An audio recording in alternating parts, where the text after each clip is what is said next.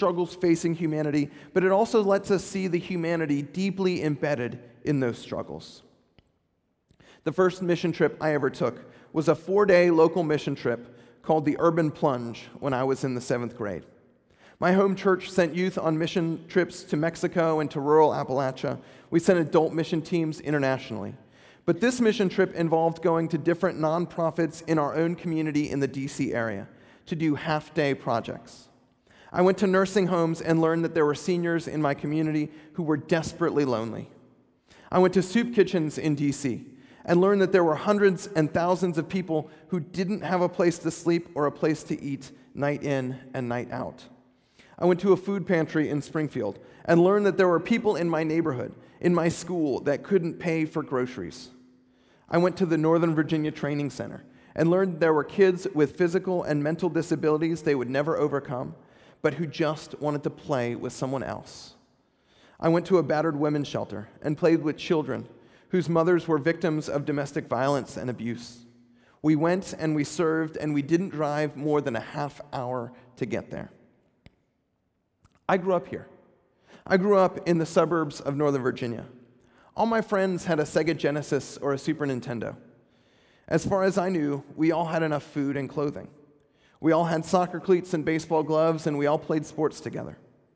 I knew that there was poverty in the world, I knew there were people that had need in the world. I knew that not everyone lived like I did.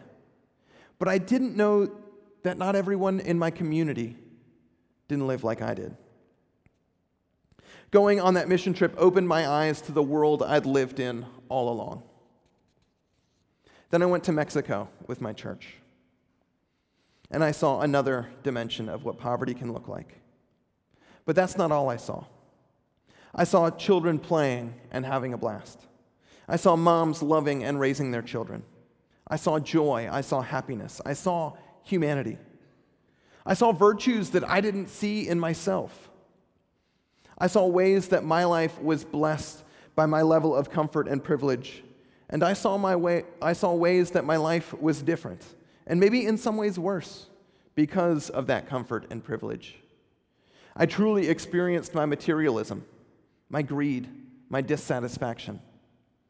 Going to Mexico, I saw myself in a whole new light. When we engage in service and in mission, we see the world as it really is. We experience the world in all its complexity, in all its diversity, in the fullness of its highs and lows.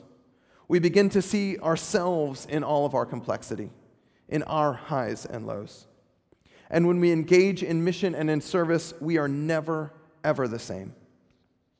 Now, my experiences that I've talked about are with multi day mission trips.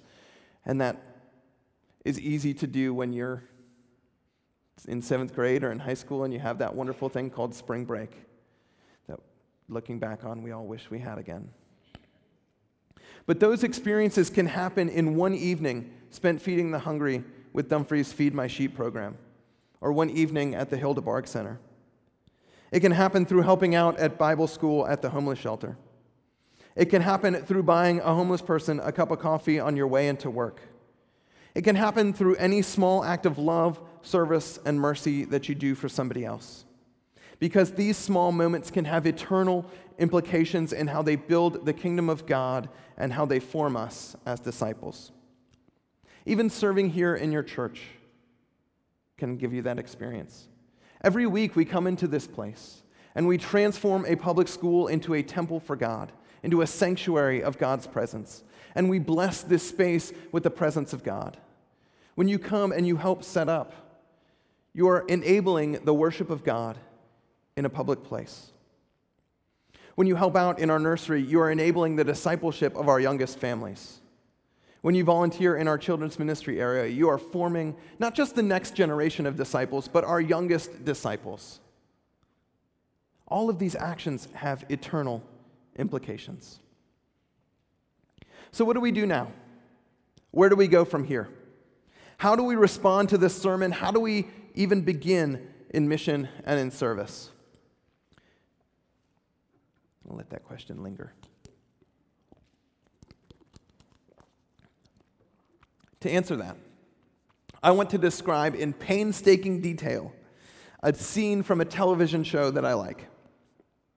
TV show is called Sports Night, and it, it ran for two seasons in the late 90s. In one episode, one of the main characters, who is an anchor on a sports highlight show like SportsCenter, is troubled because he is getting all of these letters in the mail from groups and organizations asking him for money, and he can't decide which one to pick. All episode, he asks different characters what they do with their donations, how they make a difference in the world. Finally, at the end of the episode, his co anchor asks him, Have you solved your problem yet on how to be a guilt free altruist? The first guy replies, It's easier being a miser. I thought that was funny. Then the co anchor says, Can I say something? You're not going to solve everyone's problems. In fact, you're not going to solve anybody's problems. So, you know what you should do? Anything. As much of it and as often as you can. What should you do now? How should you respond to this sermon? How should you start to engage in mission and service? Do anything, as much of it and as often as you can. Let us pray. Almighty and all loving God, you are building a kingdom here on this earth. You are building your kingdom in our midst.